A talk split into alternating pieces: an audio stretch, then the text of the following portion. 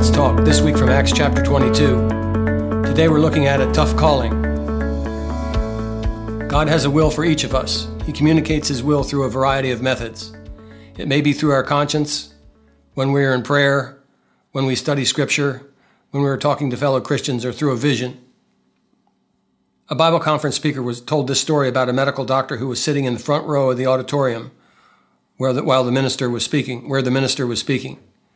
During the sermon, the doctor got a phone call on his cell phone.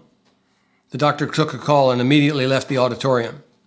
The speaker says, as the speaker, as, as the speaker, I was momentarily distracted by the doctor's phone call. Just like with the doctor's call, when God calls, it's time for action. Receiving a vision or a clear calling from God is good and difficult at the same time. It is good because we know exactly what God wants us to do and it is very clear. It is difficult because if you receive a clear vision of His will, it means you will be experiencing some difficulties ahead and you will need to fall back on the vision to keep, keep you going. This was the Apostle Paul's experience on the Damascus Road. The Bible records in Acts chapter 22 the following, following words. Paul says, About noon I came near Damascus. Suddenly a bright light from heaven flashed around me. I fell to the ground and heard a voice saying to me, Saul, Saul, why do you persecute me? Who are you, Lord? I asked. I am Jesus of Nazareth, whom you are persecuting, he replied. My companions saw the light, but they did not understand the voice of him who was speaking to me. What shall I do, Lord? I asked. Get up, the Lord said, and go into Damascus. There you will be told what you have been assigned to do. My companions led me by the hand into Damascus because of the brilliant light that had blinded me.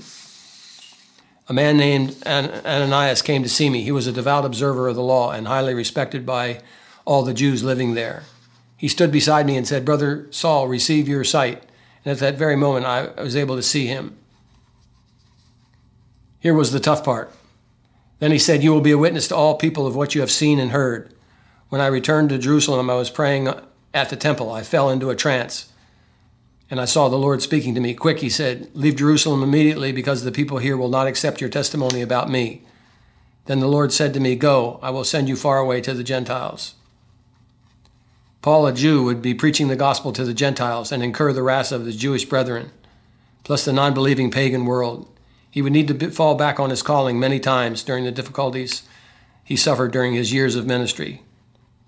Where there's a great calling, where there's a clear calling, there's also great suffering to be in, uh, in being experienced. Paul's calling is often referred to as a Damascus Road calling because it happened on his way to Damascus in Syria, and it was very clear.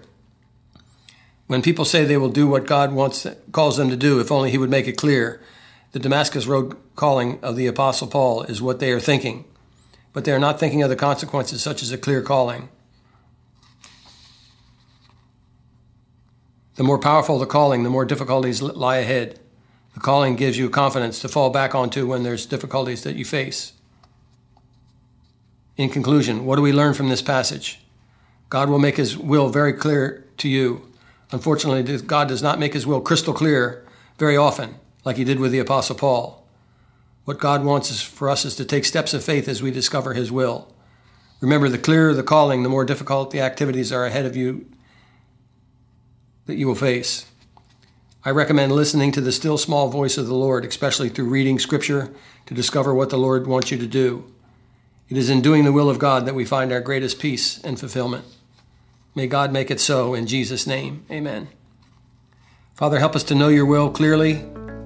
Help us to be obedient to the calling. And help us in as we ex- experience difficulties. Help us to fall back on that calling as we know that you are in, in your will. Father, help us with these things now, we pray in Jesus' name. Amen.